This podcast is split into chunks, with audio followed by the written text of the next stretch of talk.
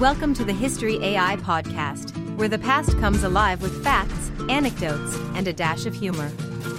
Here are your hosts, Chuck and Marco. Welcome to the History AI podcast. I'm Chuck, your host for this dive into the past. And I'm Marco, bringing you the hidden gems of history. Today, we have a chilling story about the legendary sniper, Simo Häyhä. We also have a special guest named CJ, a military history enthusiast who's going to help us unpack the life of this icy marksman. Thanks for having me, guys. Ready to talk about the coolest sniper in history, literally. Before we get started, remember to subscribe, rate, and share our podcast to keep these historical tales alive. Let's delve into the early life of Simo Häyhä. Born on December 17, 1905, in Rautjärvi, a part of the Russian Empire at the time, Simo's childhood was set against the backdrop of a world on the brink of monumental changes. Absolutely, Chuck. Rautjärvi, now known for being close to the Finnish Russian border, was then a quiet, rural area. His family were farmers, and Simo was the eighth of nine children. Imagine the hustle and bustle in that household. And not to forget, this was an era without modern comforts. Simo's early life was filled with hard work on the farm, which taught him not just discipline, but also self reliance. Right, he was essentially a farm boy. Those long, harsh Finnish winters, in the forested, rugged terrain around his home played a key role in shaping his skills. He became an adept skier and an excellent marksman. Hunting was a common pastime in rural Finland. His connection with nature was profound. Stories suggest he could stay motionless for hours, skills that later made him an extraordinary sniper. And let's not forget the socio political climate. Finland declared independence from Russia in 1917, when Simo was just 12. His formative years were influenced by this newfound Finnish nationalism and the struggles of a young nation. So, while most of us were learning basic algebra, Simo was mastering the art of patience and precision in the wilderness. Exactly, Chuck. And this background laid the foundation for his later military exploits. His upbringing was a mix of rustic simplicity, a connection with the land, and a burgeoning sense of national identity. And all these elements perfectly converged to create the legend that Simo would become. The boy from Rautjärvi was set to become the White Death, the sniper feared by many. What a journey from a tranquil farm life to the battlefields of the Winter War. Simo's transition from a peaceful farm life to the battlefield is a story of patriotism and timing. The world was changing rapidly, and Finland's place in it was no exception. Right, Marco. When the Winter War broke out in 1939, Finland found itself unexpectedly thrust into conflict with the Soviet Union. It was a David and Goliath situation, with Finland heavily outnumbered and outgunned. This war wasn't just a political conflict for Simo, it was personal. The Soviet aggression threatened his homeland, a place he deeply cherished. Remember, this was a man who grew up in the newly independent Finland, so national pride ran deep in his veins. And let's paint the picture here Finland, a nation just finding its feet, suddenly faced a colossal Soviet force. For many young Finns like Simo, this was a call to defend their country's sovereignty, their very way of life. It's also crucial to understand the Finnish mindset. They have this concept of sisu, a unique form of stoic determination, grit, and resilience. Simo embodied this spirit, and it was this ethos that propelled him into the fight. Absolutely, Chuck. And remember, Simo wasn't a stranger to military life. He had already completed his mandatory military service in the early 1920s, where he honed his shooting skills and developed an affinity for military discipline.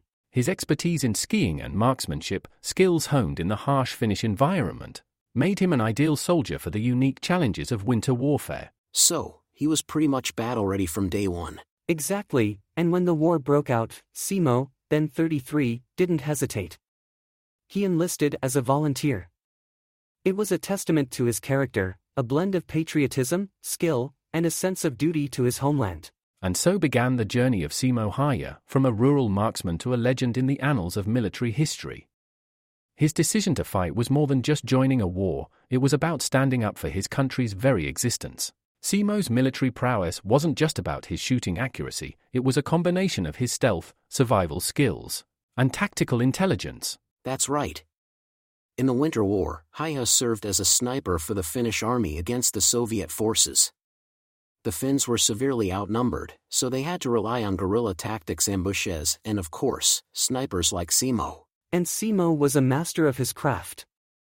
He preferred the Finnish Mosin-Nagant M28-30 rifle, a variant of the Soviet Mosin-Nagant, but with a crucial difference, he used iron sights instead of a telescopic scope. That's an important point, CJ.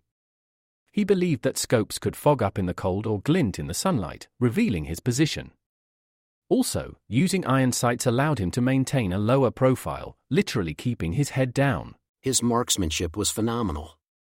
Reportedly, he could hit a target up to 450 meters away, incredible for a rifle with iron sights in the harsh winter conditions. And let's not forget the temperature. Simo often operated in temperatures between negative 20 to negative 40 degrees Celsius or negative 4 to negative 40 degrees Fahrenheit. He wore white camouflage, becoming nearly invisible in the snowy landscape. Hence his nickname, the White Death. His tactics were ingenious. He'd compact the snow in front of him so that the shot wouldn't disturb it and reveal his position. He even kept snow in his mouth to prevent his breath from condensing and giving him away. That's some serious dedication to stealth. Absolutely, Chuck. And his record speaks for itself. Over 500 confirmed kills in less than 100 days of combat. That's an average of 5 kills per day, a testament to his skill and perseverance under extreme conditions. His impact was psychological too. The fear he instilled in the Soviet troops was palpable.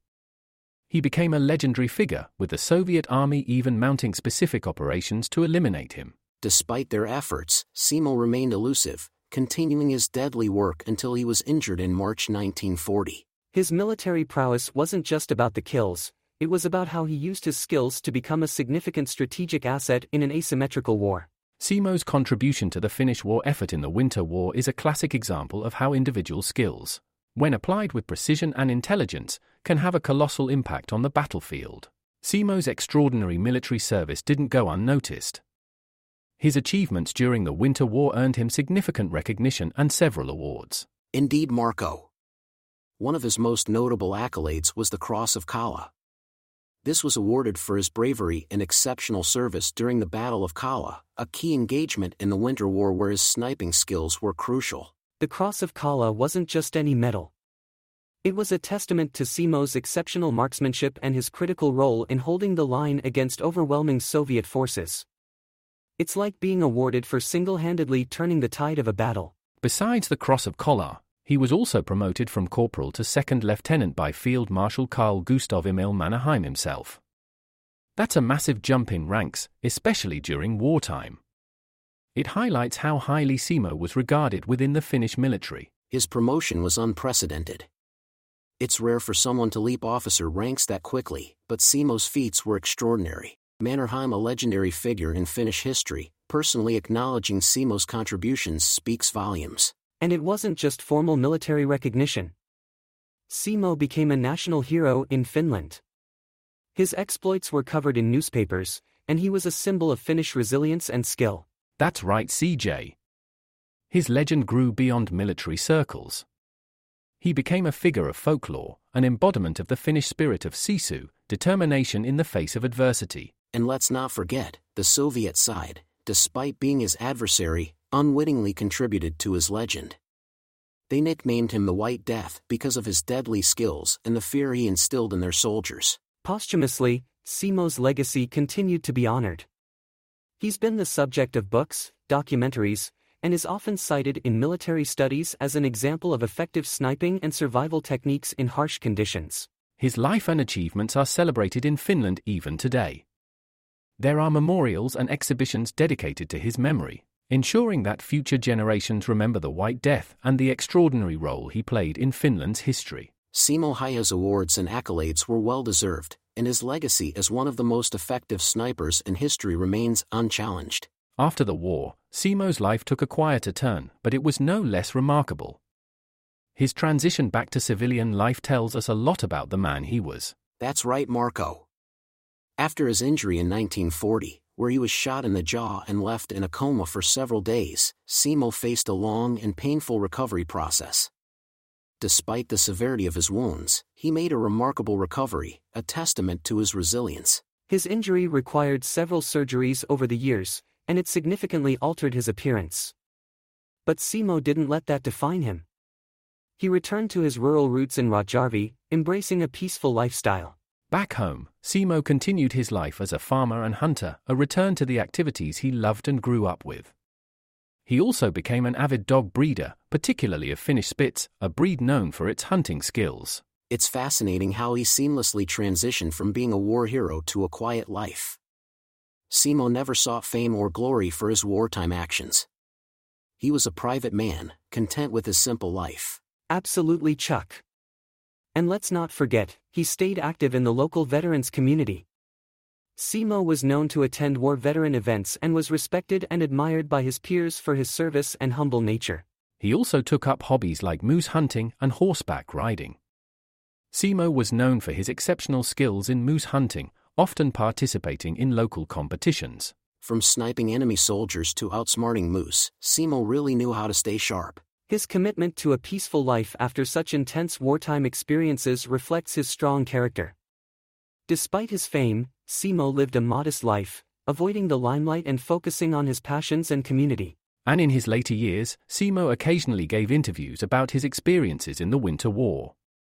He remained a man of few words but offered insights into his life and the war. Simo Häyhä's post-war life is a remarkable story of returning to one's roots, finding peace after turmoil, and continuing to live with dignity and purpose. Simo passed away in 2002, leaving behind a legacy of resilience and skill. He's remembered not just in Finland but globally as a symbol of individual skill and determination against overwhelming odds. A true reminder that sometimes the quiet ones are the deadliest. That wraps up our journey into the life of Simo Häyhä, the White Death. Thanks, CJ, for joining us. My pleasure. Always good to chat about a legend. And thank you, listeners, for tuning in. Don't forget to subscribe, rate, and share the History AI podcast. Until next time, keep exploring the past.